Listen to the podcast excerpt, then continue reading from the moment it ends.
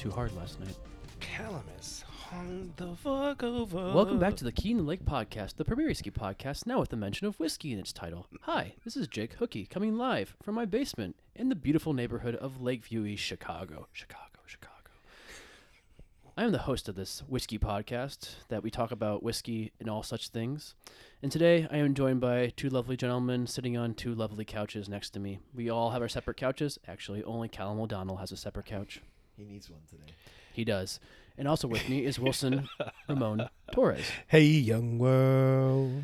Callum's gonna need that couch to lie down on, collect his thoughts, may even maybe even reflect back on his childhood, his upbringing, and why today has turned into the I guess the inside of his mind, the inside of his head, looks like how it is outside today with fog, rain, and darkness. It's, uh, it was it was it was a big one. It was St Paddy's yesterday, so I was invited out to join the the roving droving masses of Goodness. Pernod Ricard The Shannon Rovers, the band. as we went from bar to bar, just basically smashing Jameson shots. You know, it's it's funny Just because disgusting. um, Disgusting. nearly a year to the day, on March 16th, 2020, I too was going from bar to bar to bar, but in a different way, not in celebration, but in a way of to say goodbye. almost in mourning.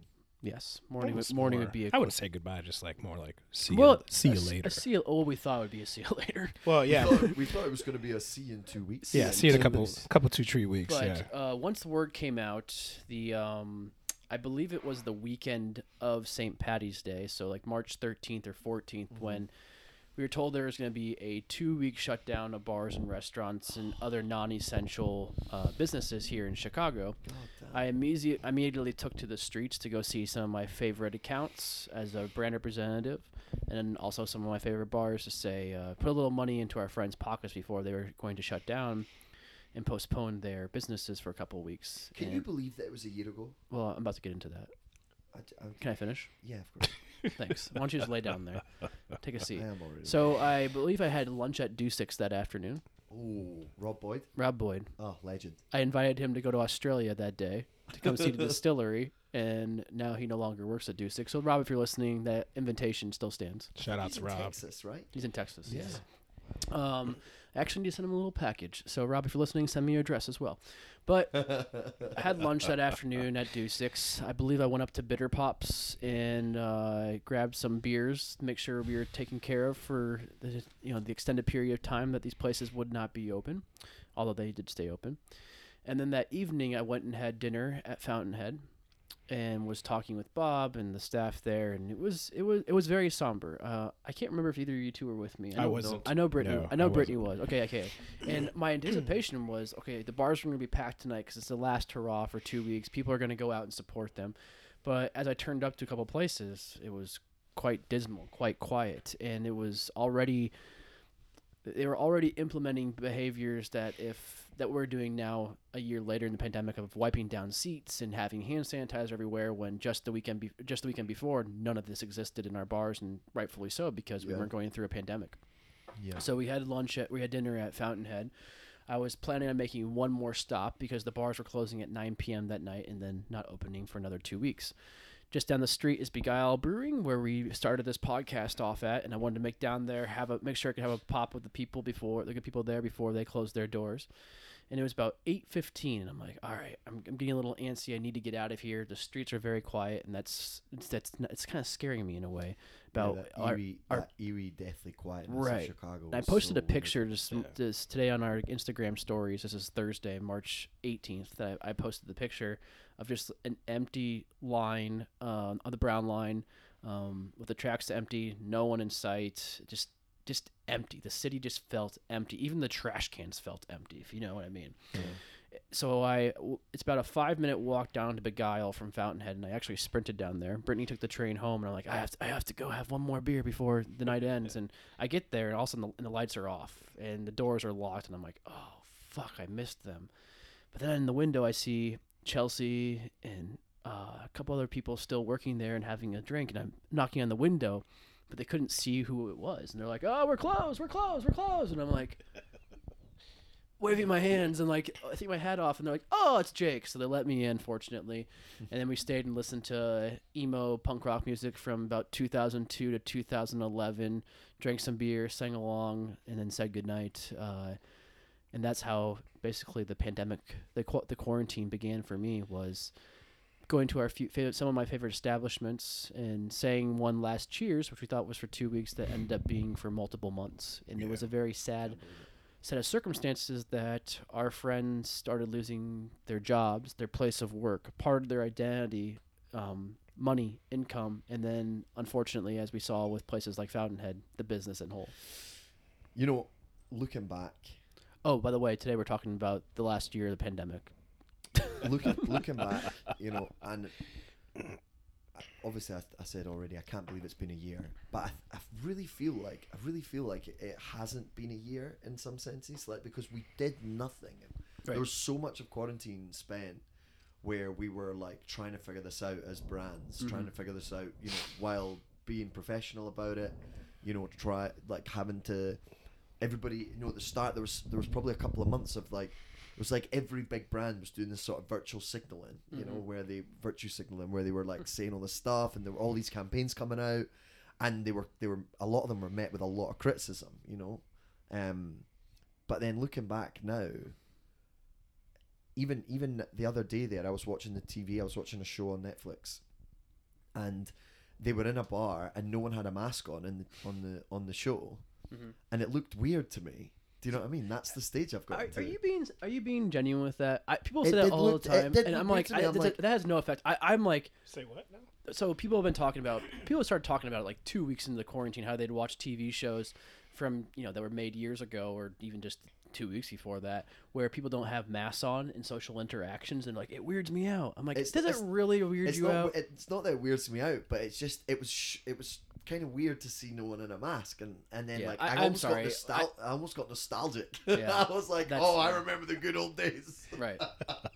No, I, I, I, I do believe it now, a year later. But people were saying that like a month in, like less than a month into the quarantine. Yeah. Like it hasn't been that long. Let's calm down. And if it's anything new, like obviously that was shot like a year ago or six months ago at the very least. Um, I, you know, like you said, virtue signaling online. Yeah. But it was interesting to see how so many big brands, um, ones that we are connected to in some sorts, uh, and loosely affiliated with, started donating millions of dollars to bartenders and to restaurants to make sure they could stay alive. Because immediately, as uh, things shut down and people started applying for help government aid, we saw what was happening basically with these large restaurants that qualified as chains qualified as small businesses because it was based on per capita of the individual restaurants instead of the entire business itself and people were getting screwed out of it and we knew the friends their businesses they didn't actually even collect money until like the late summer early fall So here's the thing. Here's Yeah. a question. Yeah. Compared to California, because I was speaking to uh, my friend Josh from California last night, and he was saying that. was this uh, before or after the Jameson shots Yeah, I was gonna. Oh, he was there for that. all of them. Uh, He he is also feeling he's also feeling a little bit rough this morning. Mm. Um, um, but it's, it's it's the evening now um, it feels like the morning for me. Uh, he, so he was saying that at the end of March, coming to the end of March, they passed the legislation in California that they could do takeout cocktails, but it wasn't that fast here, was it? well wilson was a big part of that actually Yeah, that we didn't get that fine, that state approval until June. and then it took another Then Two or three took weeks another for it to pass? Weeks for it to really to take hold, you know, like for Chicago to really because one of the weirdest thing about the state of Illinois, well, not the state of Illinois, but the city of Chicago is the Yeah. fact that you know Pritzker passed all these things to help everyone out, Yeah. but the city of Chicago as a municipality just can go against the grain and be like, "Eh, that's cool to know, but we're going to hold off or we're going to do it differently," you know. yeah because pritzker said as soon as it comes Yeah. onto my desk i'll pass it Correct, right which away he did. he did regretfully. and i think that was even in may You might have signed Yeah, it Yeah, and it didn't take effect here until June. You know, so it was slow rolling here, which is what prompted all the restaurateurs and bar owners and just the, the industry in general to throw their hands up and, and, and cry out even lo- you know louder. You know, so one of the things I wondered uh, when it all started, and we all did our what we could financially and and verbally to support what was going on. I I wondered about how long we would be able to sustain that. Yeah. yeah You know, I remember thinking that. Well, I think quickly, I mean, even as com- individuals, like I can only give so much yes, financially. right? verbally we have all the platforms all of us have the same you know access to the platforms you know depending on if the brand allows you to speak on their behalf or not you know Callum you being with Pernod and us being independent with ours Jay you know. Slightly independent. slightly yeah sure. But you know it's one of the things like how long can we sustain Mm-hmm. Yeah. this? And then everything else start trickling in 'Cause the there was BLM movement, Mm, the riot, and just so many other political side of things, and then there's the injustices, and then, you know, uh, it, it- so many things happened on top of that. Yeah, and I think we should focus on um, But the specific, the, Yeah, the well, indiv- individual- specificity of the uh, of the industry, yeah, Yeah, well, no, no, that too. But I think it's individual um, periods. So, like, let's start off at the very beginning of it all.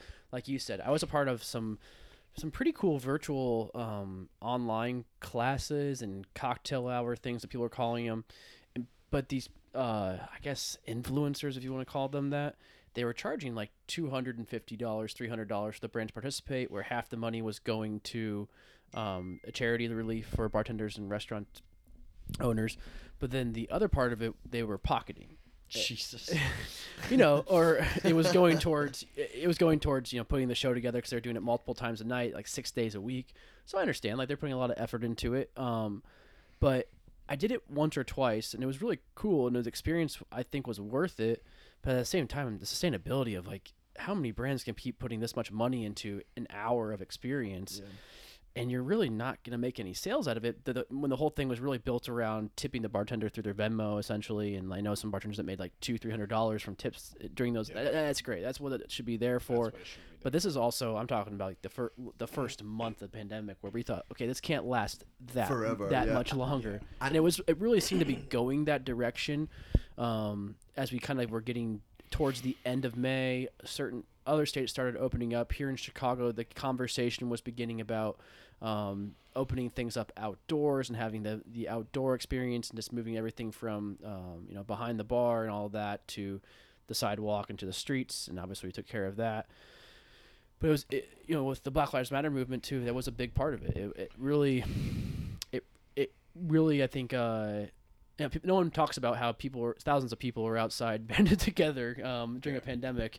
and yelling and chanting for a good cause, a great cause. And I, I was out there too, um, but how that had a negative effect, I guess, on the overall uh, case numbers. Well, I think it's it's more about how they were looked at as separate entity, separate things because they didn't they happened one after the other. And I will say the here in sen- Chicago, the, se- the sequence of it. Yeah, I would say here in Chicago, the ones I was at, people were pretty masked up. I think I said like 95% of people I saw or either had a mask on or like on around their neck or something. So they were cognizant of that. But it, it does make you wonder, like, would that slow things down for like restaurants and bars to open? Because I literally saw it in my neighborhood people going outside, standing in front of their bar, their bars and restaurants all night to make sure nothing happened to them Yeah. because of the destructiveness that followed the Black Lives Matter protests, Right. not the protests themselves, but the Just uh, the, looting. overall, yeah, yeah. the overall effect that it took on The more places. Yeah, the intensity You of felt it. I mean, you really you it. really did feel it in the air. You Right. felt that tension. You Mm-hmm. saw it. You felt it. You can even smell it,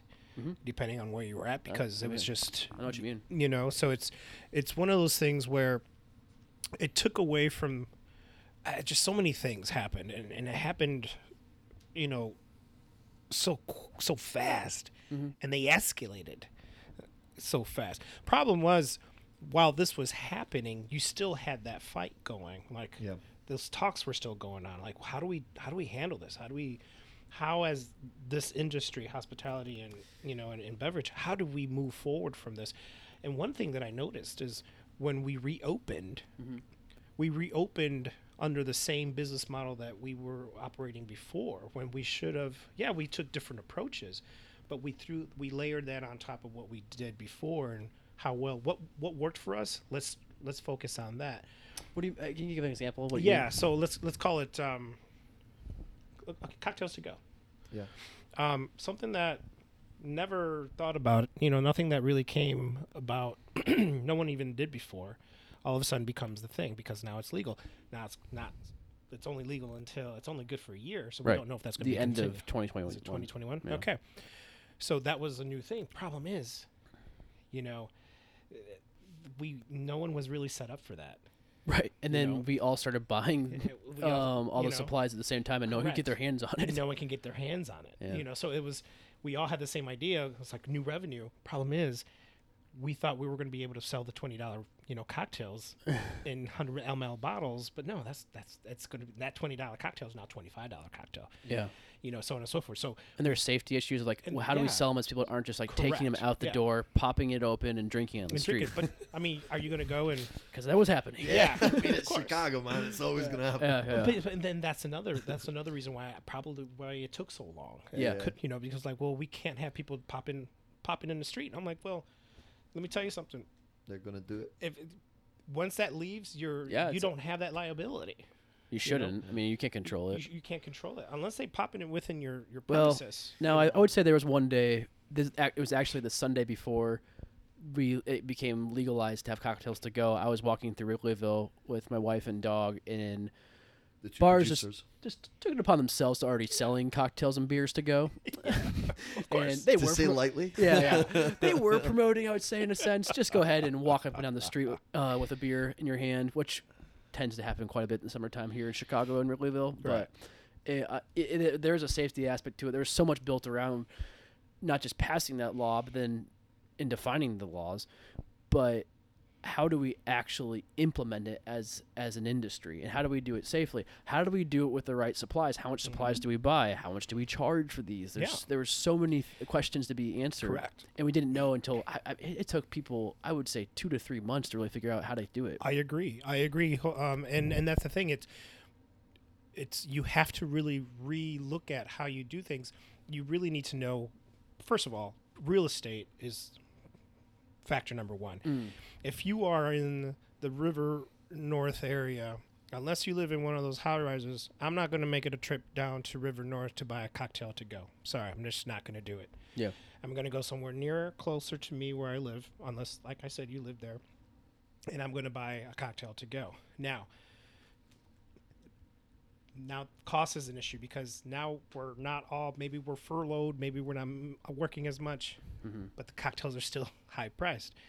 So this is where I feel as a brand, we had to come, we had to come up to bat. We had to go up to the plate and say, hey, we're going to knock it out the park. This is how we're going to do it. I'm going to reduce costs. I'm going to help you make money instead of, yeah, let's make some money. Yeah. I'm going to help you make money. So let's reduce costs. I'm going to give you this special price, uh, special pricing structure for the next three months. That's going to help relieve cost, but Yeah. also help you make more. Mhm. You dig what I'm saying? Yep. Yeah. So we had to sacrifice more, not sacrifice, No. but we just had to do our part, and it came down to cost. right and a lot of us wanted to be so uh, we want to participate so much in these and help our help our you know, brethren out when it comes to being this, and also have a little bit of that selfishness too to have that brand recognition. I, I know I walked in a couple bottles for a cocktail to go. Hey, I, Oh, yeah. I- we did what we had to do because you know we wanted to help. You know, but and that's the thing is like you know, as a craft brand, we we're already priced out. Yeah, especially for priced out, cocktails. yeah. especially for cocktails. But fortunately, my principles, you know, and humble brag, say, hey, do what you got to do. Mhm. You know, we like what Oh, you're yeah. thinking. Let's do this, and we did it, and it was successful.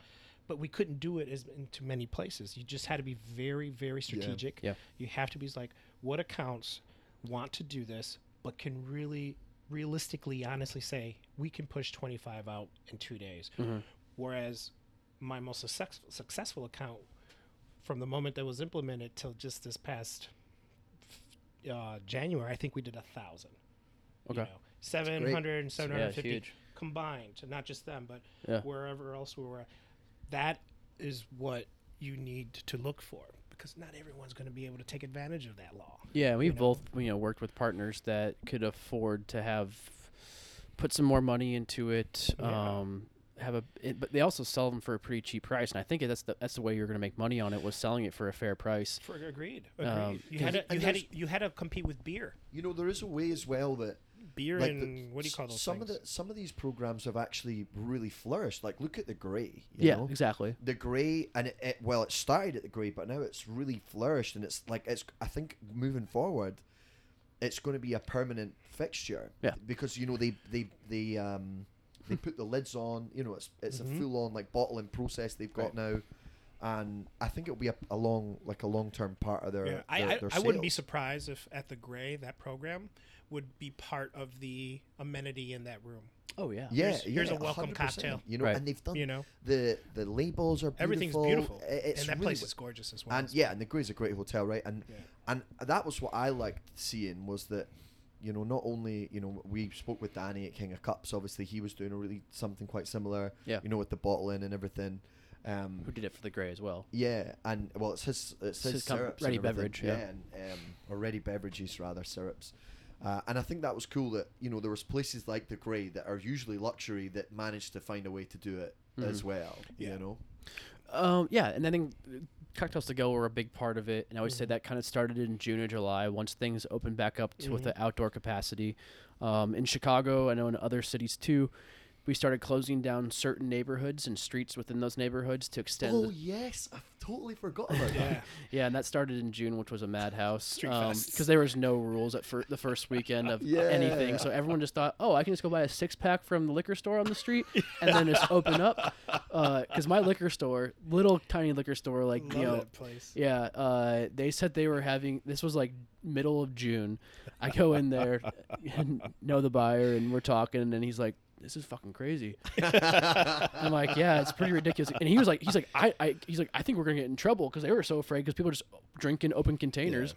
Yeah. You know, there's two liquor stores on the street. You know, pretty good Yeah. odds of figuring out who's who's uh you know Where they're Where they're purchasing things from. yeah. The Yeah. interpretation. and of so but I was program talking to him, not- and yeah. he's like, he goes, "This is this is Christmas numbers."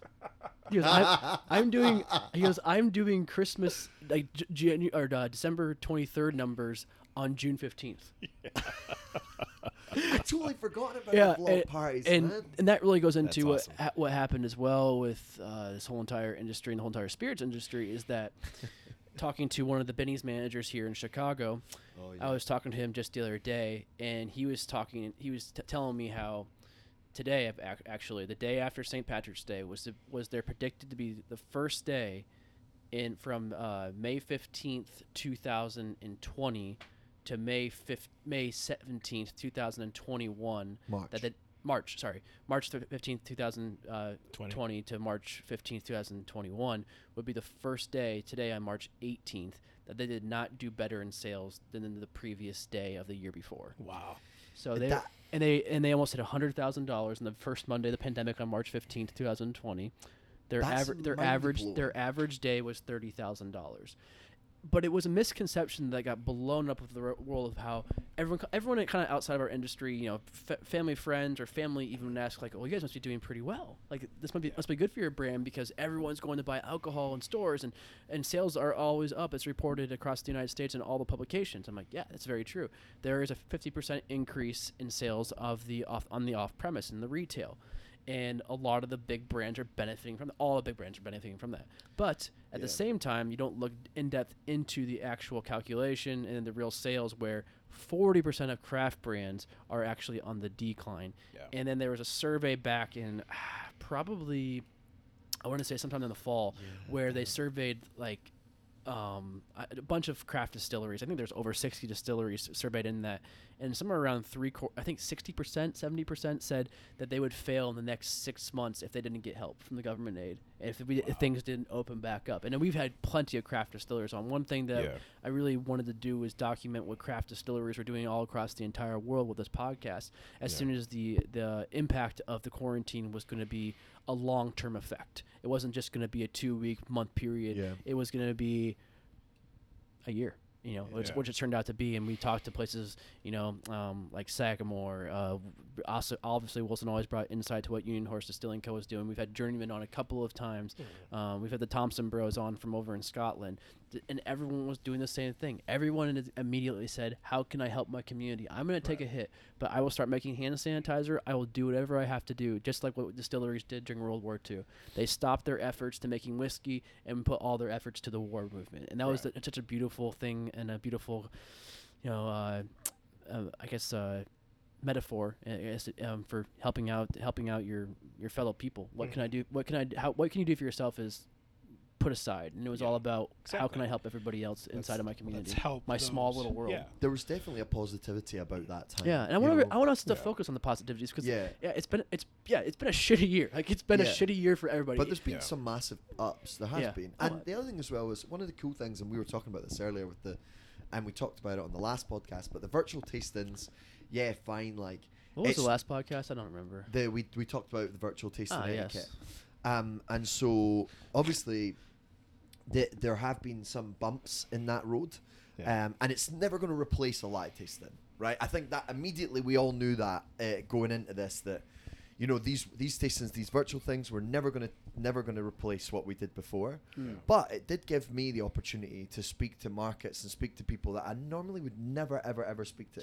You know, doing tastings in Missouri or doing uh, trainings in Wisconsin or in Indiana, the places Yeah. that normally I would never have gone. Yeah, our reach is Um, much further now. Uh, yeah, and you, you got to speak to these people because it was just so expected, right, that you could do that. Um, so that was one of the massive positives. But I remember that time, especially the block parties, mm-hmm. like when they were shutting down the streets, and thinking like everybody looked a little bit like everyone was like, "Oh my god!" Like Yeah, yeah. that we the, there is a light at the end of the tunnel And this was before people were wearing masks in Chicago. Yeah. Well, outside. Outside, outside, outside, yeah, yeah, yeah, yeah. yeah, yeah. I mean, I, I like I'm still I'm still confused at that. Like when like if I'm running and like, I was saying to you the other day, like I was running and it was I was running around Humboldt Park and a lady was like, "You should have a mask on," and I was like, "Dude, like I'm I." What, I, I literally I'm not running in a mask. I refuse to. Yeah. Like I refuse to run in a mask. Did you did you hear that the social distancing uh, stretch is gonna go from six to three feet pretty soon? Nice. Yeah, because there's no s- there's no evidence. G- g- Fuck off. Oh man, let's not get Let's into not it. get into it. Yeah, yeah, yeah. We're as Wilson, you know, showed his true Trump support by being at the Capitol on January sixth. the insurrection. Let I, I must de I must deflect that comment because if I don't say that I did I if I don't say anything about it, people are gonna really think. Someone's gonna be out there. They're being like, oh my that God, Wilson was at the it's like, insurrection. dude, there? the good thing is they'll You think you're a white guy, so they'll never find you. yeah. uh, no, let's let's lay off the politics. Yeah, and try to. It was it was it was so uplifting. I remember that night you came over and Cam was with us, your friend, and we just had like this awesome night sitting on a. We just ate pizza on a picnic table. We Yeah, had that some was a beers. great day. Yeah, and just you're just hanging out, and it felt normal again because Great up day. to that point you were the only two I saw during the quarantine, other than my wife. Yeah. You, Yeah, we you, we you two were the only ones that I that I would. we that I hung recorded a few to. podcasts Yeah. at my place. It was the same for um, me and the cashier at the Municipal, the Puerto Mm. Rican supermarket. Mm. She was sick of me. She Probably. hated me. Mm. She saw me coming and tried to hide because she knew that I was going to make a conversation with her. Yeah, I told Yeah. her who you were when we went to DC together. ah, right. Okay. Yeah, that'll be it. the Spanish contingent. oh no, um, it it was a very strange time, but it kind of gets us in the summertime where things started opening up. Yeah. Uh, kind of following on track and Yeah. sequential order of what's been going over the last year. And we started recording the podcast at Fountainhead, which was oh, that was great I, time. I as think well. that really uplifted us. Um, I think it uplifted people I in think our people in general, Yeah, yeah. people that were excited to come to Yeah. the bar and record uh, upstairs on the roof deck, outside where we're safe, and we had such an amazing summer with weather. It was. Oh, I, I remember that first Very one we did uh, when we were on the roof Mhm. and we had the we there were a couple of crates of High Life kicking about and we were sat around the table and that was another moment that I remember thinking, Oof, this is this is great. Like Yeah. I can feel I can feel myself Yeah. being being upbeat. You know. hmm Yeah. Yeah. Um, And it was, it, and that we were still. June July time as well, right? Yeah, and I, you know, f- professionally, I, I honestly just don't even remember quite well what I was doing. I know I was like kind of going to bars a little bit. Shit, I was working. I mean- I know. I just don't remember what I was doing. Working. Yeah, Um, I- I, I, I. I did. I was able to start seeing accounts in uh, July one. That's when our company said we can go Yeah. back and start ha- making appointments, seeing accounts. you guys well, Brittany's man- birthday. You Brittany's guys birthday was July one, right? Yeah. Um, and we we were all in Fountainhead that night, and there was a bunch, On- whole on bunch roof, of us. yeah. We all went for dinner. It was great. Yeah. Yeah, but I kind of want to make this more available to everybody to relate to because not Yeah, everybody yeah. was at Brittany's birthday party. Well, I mean, half of Chicago was. I mean, yeah, half But- a star. Socially distanced, actually, of course. actually, it was a pretty big party. Yeah, yeah, it was like Yeah. 15 people. It was Yeah, class. um, all outside. yes, of course, on the roof. Uh, but yeah, it was it was an interesting time. I think for me personally, going back to seeing accounts because I remember uh, I'm I'm totally for being safe and wearing masks indoors, but I remember walking into some places, accounts out in the suburbs that they weren't. It was very different than what we were experiencing here in the city. And I remember walking out of one account because I felt uncomfortable, and then I actually got mask shamed for wearing a mask in an account. the, the opposite Yeah. of what would happen in the Mass city. right, shamed. right. I And it. I was like, okay, well, Such a loser, man. I am. I am. I'm like, well, I don't think my business needs to sell our three bottles here anymore. uh, but it, and my my bosses were completely um, supportive of me Yes. going out. If I didn't feel safe, leave an account. Business is not worth your safety and your personal harm. yeah. I didn't listen to my boss. Good for you. But it was also it was it, you didn't want to overstep anybody's boundaries when you went to go see accounts. Yeah, I know we've talked a lot about how we were always trying to make appointments and not really doing drop-ins. The days of the cold Right. calls were kind of declining because you didn't know what everybody's comfortability was going to be. This is true. That and that's the thing I I feel we've uh, we've also learned um, Mm. to that point is those that you did come in contact with you kind of started to learn more body language mm-hmm. cues Yeah, like where you their know, where their levels where they're were. at you Yeah, know, yeah, like, hundred yeah percent. because of like hey what's up you know they usually go in for the hug or for the Or the elbow, or the, or the elbow fist, the or- Yeah, yeah. you kind of knew where they were you Yeah. kind of it kind of gave you status Yeah, yeah, yeah. I know what you mean. You dig what I'm saying? Yeah. It kind of was like, man, because I'm a hugger, so I hug a lot of my buyers. But if they went in for the hug, man, I went in for the hug too. Yeah. Mask, of course, masked. But if they went for the, you know, shake, I'm like, oh, how do you feel? I'm like, I'll shake if you're comfortable. If not, that's cool. I got, you know, Yeah. hand sanitizer, whatever. You yeah, know, like but that, you kind of that's got totally that, right. You- There's that there's know? that moment where I, at least you I kind of that. read someone's. Yeah. That that's so funny because yesterday when I saw everybody from Pernod, we were doing the the, the crawl, and we we did the whole you know when you hold your hand out to shake, but then they put it out as a fist. Okay. And then I go for the fist, but then they open it to shake, and you're like, "Oh, where are Yeah. we now? Like, what are we doing these yeah. days?" You so know? you do rock paper scissors. ta, ta, ta. Ah, man. There's one of my accounts we were doing. We were helping out with Love some it. Meals on Wheels type of thing. Uh, Oh, I love early, earlier on, and I went there to deliver the meals and help box them and everything one night. Yes, And two of the two, that. two of the chefs reached out with their hands. This is like t- ten days in the quarantine. They're like, I'm like, ah, that's why, that's why I know this is my best account because we still have the friendly handshakes. love it. Even with a guy, one of the guys I never met before either, because he came over from one of their sister it. locations to help out. and I'm like, all right, all right, all right. Yeah. But it was a little bit. It was. I remember going to. Um, so Dusek's, for example, which we all sell into, and I think we all done really well at in the past. They had the patio bar set up, and they actually were the very first places to have concerts with their little outdoor sessions they were doing. Ah, yeah, you're and I was right. There the second or first Yeah. night, and we were out there having um, having a drink with uh, two of my uh, two of my coworkers from our sales team, and it was, but it was just strange. Like we, we can't sit here and buy a hundred to two hundred dollars worth of cocktails anymore. you know, we just don't have that Yeah. budget. So much of our budget, all of our budgets went to the virtual experience that Mm-hmm. were. We talked endlessly about how the virtual experience is taking away um, from the on-premise experience, and we put a lot of money back into our retail, uh, Yeah. our budget into the retail because that was what was available and that was how we were going to make money and sustain through all of this.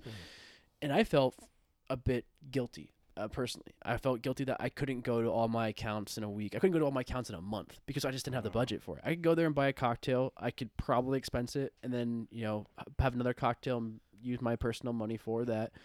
And I started doing that in the summertime, and then things quickly were shifting again. And then by Mhm. November, things were shut back down. And I didn't even I didn't even make it to all of my on-premise accounts, even just for one time, to say hello and have a drink. And I honestly felt really really guilty about that. That was November. Yeah, November. November, everything shut back 14th down. or you know. something. Fif- no, 16th, 17th. It was the week before Thanksgiving, wasn't it? Yeah, it was like the fifteenth or sixteenth because last night at Fountainhead, everything was already shutting down. 14th was that? Yeah, I don't remember. It's like the, whatever. Um, because they the last night they had the when they had the, um, the tastings. Yes. Those were able to do because they were private events and they were outdoors. Upstairs, so, yeah, that's right. So they were able to do it that way, but the bars were already shut down at that point. Yeah. And that was like November sixteenth was the last one. But back into July and August and September, it uh, it was strange, you know. And I know me personally, a lot of my my job had transitioned to doing more marketing and creative work, and working from home and working on my computer versus uh, going out and visiting accounts at you know from 11 o'clock in the morning to 11 o'clock at night uh, which was strange and I, I know we all handled it a little bit differently Mhm. um, The, the working from home thing Yeah. was at first I really struggled with it. Right. Because you know, as a as brand ambassadors, our job was so focused in going visits, right? Like these account visits, work with, sales calls. Um, but I've definitely flourished in that. I got to go on my suspension, my Mhm. two month suspension, the DR, and I would that would never have happened without fully funded by Keen Lake fully funded by um, Keen, sponsored by Keen Lake. Uh, I went on a I went on a sex sex vacation. No, I'm kidding. Yeah. Um, gracious. but uh, yeah, like uh, without without the without the pandemic, that never would have been possible. You know, I saw I saw my girlfriend for four months in the last twelve, uh, and in a long distance relationship, that that time spent together is invaluable. Of course. And without the pandemic, that never would have happened. But I even even you know not that we have girlfriend boyfriend boyfriend girlfriend boyfriend boyfriend girlfriend girlfriend relationships with their accounts, but we have the you know we do have some great relationships with you know with with our people you know with our account bases. I think one of the things that I've I've learned is that well they had more time now, so even if they weren't your current account or someone you were interested in doing business with, there was more time to talk. Yeah. They were able Hmm. to really sit and Yeah. hey, yeah, let, let, what is the story? How is this made? They wanted, they were able to ask the true questions that they always wanted to know, and not just do it in a 15 minute time window Hmm. yeah, under regular c- circumstances. You know, there was more time to really get to know who you were doing business with or who you wanted to do business with. and I think it's You if know. you could carve out that time Yeah. if you could find that time, yes, it was available to The- have those conversations. But it went back. It goes back to who feels comfortable doing Right. what space. Right. Yeah. But even and see, but that's I found that during Mhm. that that that lockdown because there were some places that were still up and going for carry out food wise, you know. Oh yeah. So those were the places where hey, I'm, I know you're not doing this, but I just I'd love to get your gauge on It this. was strange though. As soon as we You put masks on, how people were all of a sudden a little bit afraid of each other. Yeah. Like, I- uh, like one of our, one of our all three top accounts or friendly accounts. I, we were literally with this person five days. I was with this person two days before everything shut down, and we were probably gave a hug goodbye to each other. And then I went there to get uh, takeout pickup order, and he kept backing away from me. I'm like, I'm like, dude, and I like reached out for the, and he gave me the elbow. oh man. I'm like, I'm pretty sure we probably shared a beer two nights ago, like out of the same glass. Isn't but- it funny? Is I mean that was that was the It's funny thing. though, man. Everyone had COVID yeah, like in 24 hours. And everyone was looking at me like you. You probably You have started. co- you you have probably COVID. started in yeah, Chicago. you, 'cause you have COVID. all of your. I'm not trying to travels. make fun it's, of it, It's so funny, but it was because just that- the adjustment that we immediately made Yeah. for for our own benefit. You know, each of us, you know, you have to play that selfish card. It's like, fuck that, I don't want that shit. You know, I'm staying away. But It's so funny You know? because I'll now that a- you've I'll said that, that. like I'm thinking about so many times when I like in my head I was thinking like, oh, they're they're obviously they're obviously not really interested in wearing a mask, or sometimes I was like, wow, this person's full on like wear w- would wear a hazmat suit if they had one. Yeah. you know, Yeah, there yeah. was Oh, for there was sure. that Yeah. spectrum of people, and you to- you're totally right. You got that in accounts, like Yeah. you would go there was such a spectrum of accounts you would go to and people were like yeah they would go in for a hug or they were like oh man let's do an event like let's do this let's do that can you get me samples and blah blah blah and then there was the opposite end of the spectrum where they were like man don't don't even bother showing up like Yeah. don't turn up here like and if you are i'll talk to you through the window you know which is fine. Uh, yeah i mean that that's great and obviously each to their own right Yeah, of course. but it's so funny how that you're right. Like there was those, there was that kind of people. Everybody had their own kind of court that they were in, right? Yeah, and yeah. and it, and everybody made their own decisions about it. And you're right. Like everyone overnight got COVID. Yeah. Effectively, like everybody, everybody was COVID. Like everybody ha- in in Spanish in the Dominican, they call it covidoso, which is an a- it's an adjective, right? Being like ev- everyone's basically covidious. Beautiful. yes. Um, do you remember the first time you stepped back into a bar? oh yeah, yes, Oh, it was King yeah. of Cups. Yeah. It was. Uh, oh, is that? It was. I, when I we were don't- shooting photos. I don't know if it was the nighttime session or I think the day that we were shooting photos. And I walked in Oh, and I remember sitting at the bar and I remember thinking, God, like I missed this. Like I missed this so bad. Yeah. Um, and I tell you one thing that COVID's really given me is an appreciation for how much I love rest bars and restaurants. Mm-hmm. Like how much I love takeout food, how much I love great cocktails, how much I love speaking to a bartender. Like when we when we got back to Fountainhead and we were sitting outside on the roof there, Mm-hmm. and there was like a couple of Fridays where we were all there and we were having a beer and the sun was up and. I, and I remember thinking like, this is the life. Like Mm-hmm. this is as good as it gets, you know. uh, and that I'll never, you know, I'll definitely have a going back when once everybody gets vaccinated, blah blah blah Mm. blah blah. My appreciation for for like getting those moments is Mm. going to be so much more than it was before. Do you remember your first Um, bar experience? Bar experience. Was it Fountainhead? It was Fountainhead. Wait, when were we reopened Yeah, when, in June. in June? Oh yeah, it was Fountainhead. Okay. Yeah. I w- so the reason why I ask, I don't know if I shared it on the podcast. Yeah, it was Fountainhead. Um, in mid-April, I uh, got a call from I don't fucking care anymore. Um, from Danny from King of Cups, and he's like, he's like, hey, can you come by? Can you come by the bar tonight? I uh, we were gonna do some cocktail videos. We had this whole like virtual planned out thing we needed to work on, and I'm like, heck yeah. So I go down there, and it's like 7:30 on. It was a Sunday too. I don't know why I remember it was a Sunday, but it was a Sunday. And I tell my wife, I'm like, hey, I'm gonna go down, uh, do some stuff with Danny for like a half hour, or so I'll be back in half hour, hour. this is this bar is ten minutes from me. if I have to run, I could get there in ten minutes. Yeah. Um, but so I go there and we sit down, we start talking. Um, one of Danny's business partners, side business partners, comes in, and we're chatting and.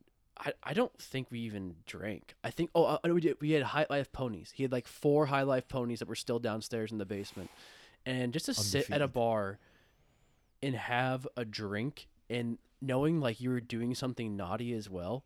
And technically illegal but technically not illegal. The bar wasn't open. We So, were just, yeah, it's we were private just, we were just yeah we were just inside there and we were shooting some funny. photos. But we ended up sitting there just talking till like 11.30 at night. And i was there for three four hours. Oh Your wife calls you, she's like, did you get lost? and she was like where the hell were you? I'm like i just couldn't leave. I'm like i wasn't drinking. I drove down there. Like i'm like I'm, i just i had probably two high life ponies which is you know Not even a full beer. yeah 14 ounces of beer Yeah. over a four hour span and you're just talking and enjoying people's company and it, that that Bill's Bart built for that experience too. It's about having a cocktail and sitting down. Danny's a merchant as well. Like, Yeah, he's exactly. got so much chat. Listen Like, to him on multiple podcasts back in the 80s and 90s of the episodes. um, yeah, but it was and it, it felt like you were doing something wrong when people were walking by and looking in the window, seeing us. And I think we had, I think we had the prohibition esque. Yeah, it felt like prohibition. It felt like our you know our ancestors having a drink in the 1920s. Because I remember those pods that we were doing at the time, Mhm. and you were like really cryptic in the pods about. was Because like- I remember you telling me that you'd been, but in the pods you were super cryptic. You were like, "I may have done something naughty the other day." Um, Uh, but no, yeah, though, though uh, you know, uh, the- obviously tough year, but there are moments like that that I will look on right. back with real fondness. One of my favorite moments, actually, um, or most enjoyable days, I think Wilson. I'll say it now. I think you had the very first uh, in-person tasting in the city. I did. uh, Oh, thanks man. to our good friends over at Leo's. yeah, Leo's Liquors. Yeah, yeah, We won't say which one. yeah, yeah. the one with the barrel picks. Yeah, Um, the one with the barrel picks. but yeah, you Re- you released uh, two two barrel picks. Two there, single bells. Yeah. and I had never been to Leo's at that time. I had just heard about it. And Chris, I'm like, you're like, oh yeah, me and Chris are going. I'm like, what the hell does Chris have to do with a liquor store? Chris Blantner, Urban Bourbonist. yeah. And this is back August. Am I right? Uh, yes, August. yeah, yes. it, it was the day of the FA Cup final. Actually, that's all I, I remember. And um, Arsenal's return to glory. But you're like, yeah, we're doing a barrel pick there, and it tasted at like 9:30 in the morning. you should come. And I'm like, what? why? Yeah. And you're like, well, he's also doing a big raffle giveaway, or not, or give not giveaway, but availability to buy a bunch of allocated, bourbons allocated, and yeah. whiskeys. And I started looking at the list, and I'm like, Jesus fucking Christ! I'm like, what's he selling for? He's like SRP, and he was, Yep. but you had to That buy. was that was a that was a fire sale, man. Right. Yeah, that So- was yeah. You had to buy. a I single picked I barrel. picked you up. Yeah, you picked me up And and we, drove over, there. We Yeah. probably got there like at nine thirty. Tasting started at ten. There's already yeah. nineteen people in line, Yes, I remember the line round the block. Yeah. Yeah, Christ. and I was like, what the fuck? I'm one of these losers now. I didn't post, I didn't post the picture. I never said I would stand in line for whiskey, and now now so I we're because we get in oh, line together, and I'm like, just come in with me, because Yeah. you know.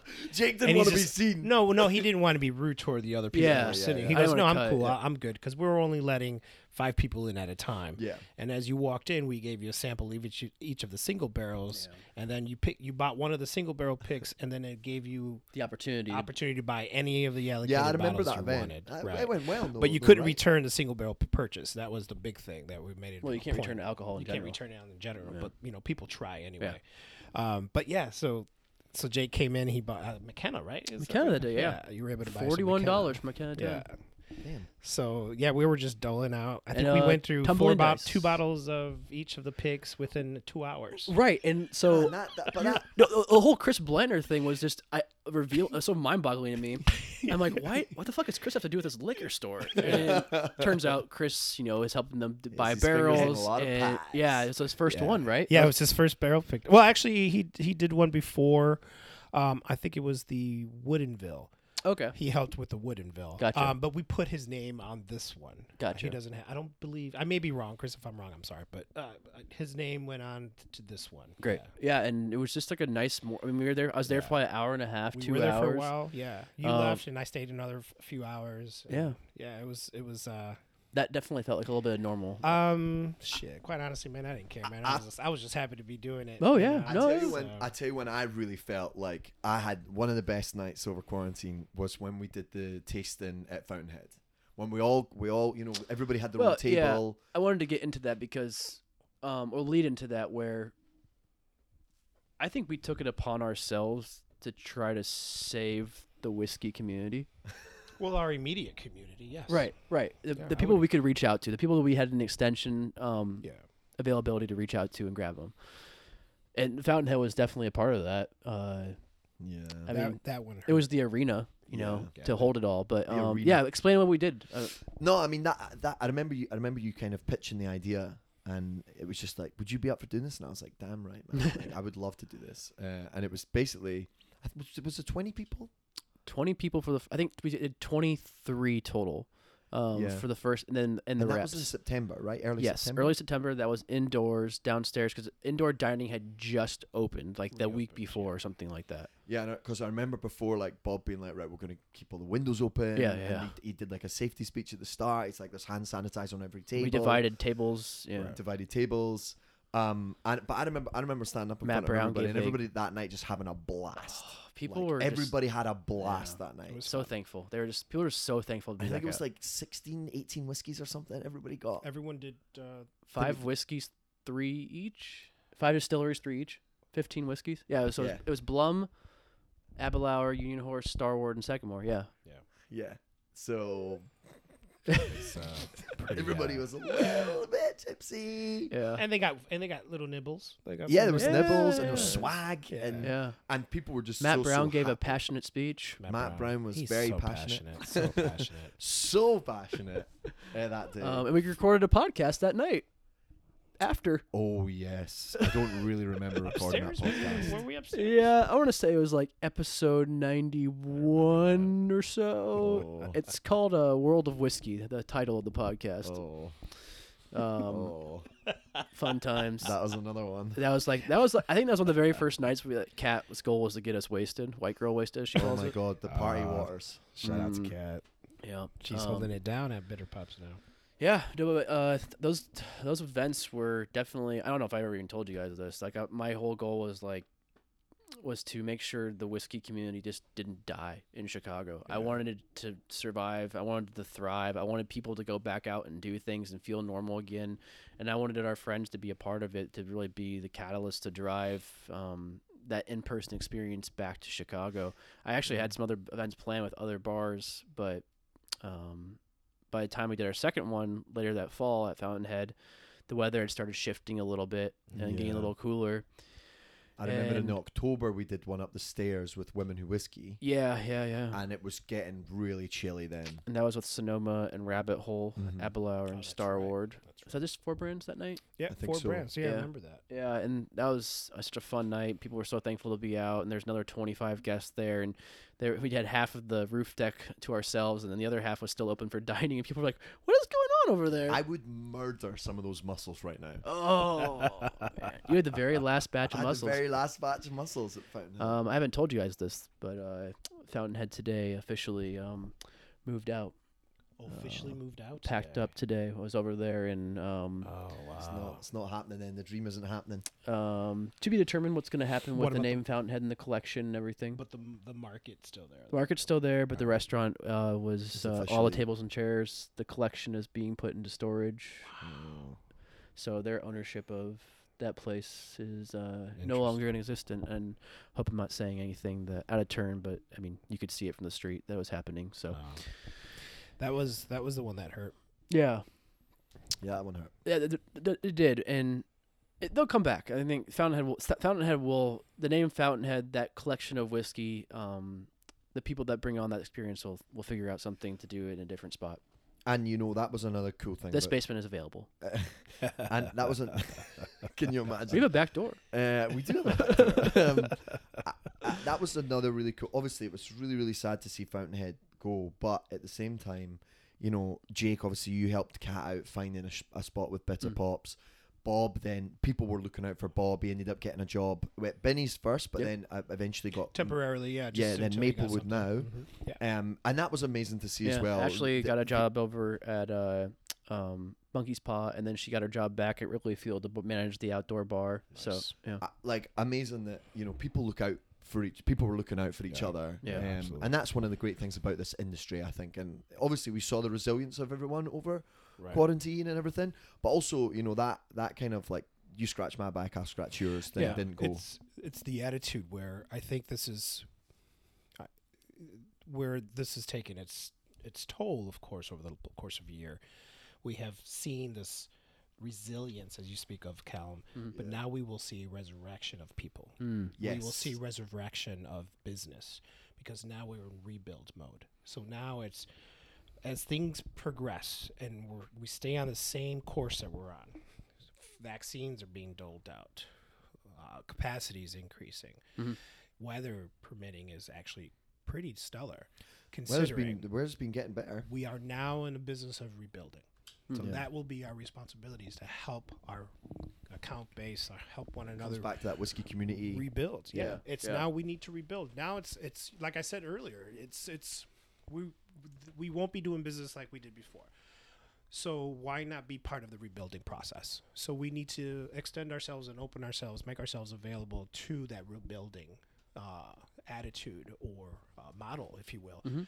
Um, because now we've got a lot more things to to think about. Yeah, and our brands, I think, so much of what we've taken away from this as brand ambassadors and brand specialists, whatever the hell you want to call our positions, um, is that we were leaving things on the table to do business that we can take away from us over the last year and implement back into um, normal life of whatever you want to call it Yeah. once things are fully open and the party resumes. We Yeah. can't forget about the whole virtual experience because so much of it is is as Callum mentioned, it, it reaches so far and Oh, brings yeah. you into new It's markets and meet, meet new people. I was doing a tasting with a, a brand new client in Tennessee last Friday night. Forty five people sitting on there. I would never have got. I would never have done that before. That's stellar. I sold three cases of whiskey. He's reordering up. It's been we've been down in Tennessee for three weeks. There's what Like, I'm talking about. Yeah. Well, you I- guys talked about it with ian uh, hosak Ooh. um, on episode 120 He wanted to say thank you for all the compliments the other day. He was blushing while listening to it. um, 127 uh, and you know he he said something that like i've been i've actually been repeating this all the time but he made a comment about how two industries are often much behind the rest of the technological world Yeah. he talked about um, concert music like classical music Yeah. like in concerts and things like that and classical concerts and he talked about alcohol Yeah. uh, like the alcohol industry and this all right you know there was a 20, you said it at the start 2020 was a shit year like we've had a shit the last 12 months have been shite I had a good first two months. but but um the we've been catapulted into this virtual world Yeah. and we're going to take things forward from it we're going to keep doing parts of it like Mhm. that like going to tennessee and selling three cases of whiskey right to s- Yeah. you know 45 people In an hour and a half. that's class like that you would never have thought to have done that before that would never have entered your head before and it gives you an opportunity to do that and the best thing about it is 45 people in tennessee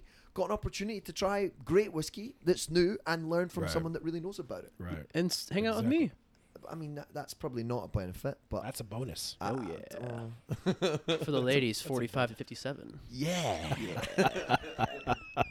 Mom. But that's one of that's one of the positives I think, and No, I'm, I'm 100%. glad that we've done Uh, the virtual thing because it's it is something that's going to help our brands going forward. I'm positive about it. I think you al- we also figured out who to lean into. Uh, Yes. Um, you know, look at Ian Stewart at the beer cellar. He's someone who's so smart, so gifted when it comes to talking about whiskey and educating himself, and then eh, passing that education on to others. And now he has a buyer's responsibility at technically two stores, and that that that is just a unbelievable tool for all of us to have in the whiskey get out world. there soon. Right, right, and making Glen sure. Ellen? Glen Ellen and Geneva. Geneva, Yeah, yeah, yeah. Go, go, go! Support them. Buy some beer. We're doing something really cool with them in the future, which I'll talk about just in a minute. But you know, it it was about you know not leaving Bob out in the streets. Just because your bar closed down doesn't mean our friendship or Right. you know our our trust in you uh, shuts down with that. Right. Uh, You, want to make sure those people are taken care of. You want to make sure maybe might not even be the best accounts, but the best people, the people that believe in you, not just Yeah, as a brand representative, but as a person. I think all three of us started making sure those conversations were being had on a weekly basis with those individuals. I Yeah. agree, and, and I guess the word is that is, or what the effect of this pandemic has had to Mhm. capitalize on that. Jay is it humanized the industry, Mm-hmm. Mm-hmm. not only just Humbled, Beverage. humbled people. and then humbled us as well. Well said. Yes. Yeah, it's it's remarkable. I I've taken a, I again with all due respect Yeah. and to and and I, my heart goes out to those who have lost. oh, absolutely. Um, but I personally felt I feel I have gained a lot more, and I feel we all have learned a lot more, Yeah. uh, which are positives.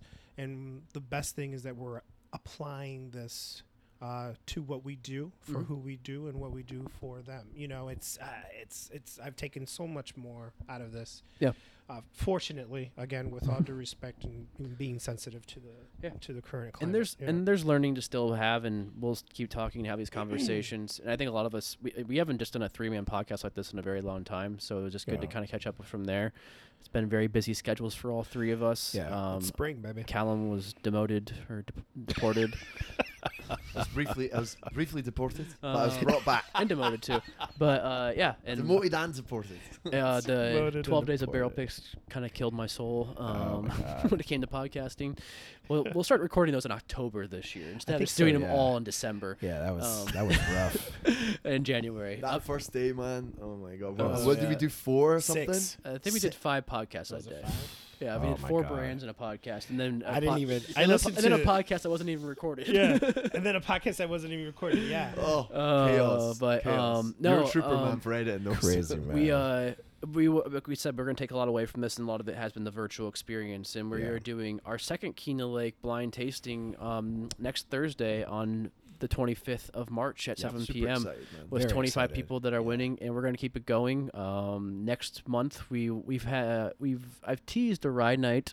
Um, we were planning on doing it in March of Whiskey Week, which would have been Right. Whiskey Week here in Chicago. Next Unfor- week would have been. yeah, next week would have been Whiskey Week in Chicago, but uh, I have a full time job and it takes up a lot of my time.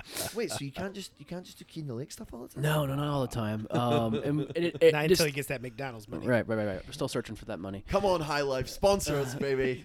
but we're gonna do some things next week with what, which would have been Whiskey Week, and I'm gonna do some stuff with Star Wars for that, and kind of promote the um, keep going, reinforcing the idea of this what it would have been this week here in Chicago, ending on the 27th, which is International Whiskey Day.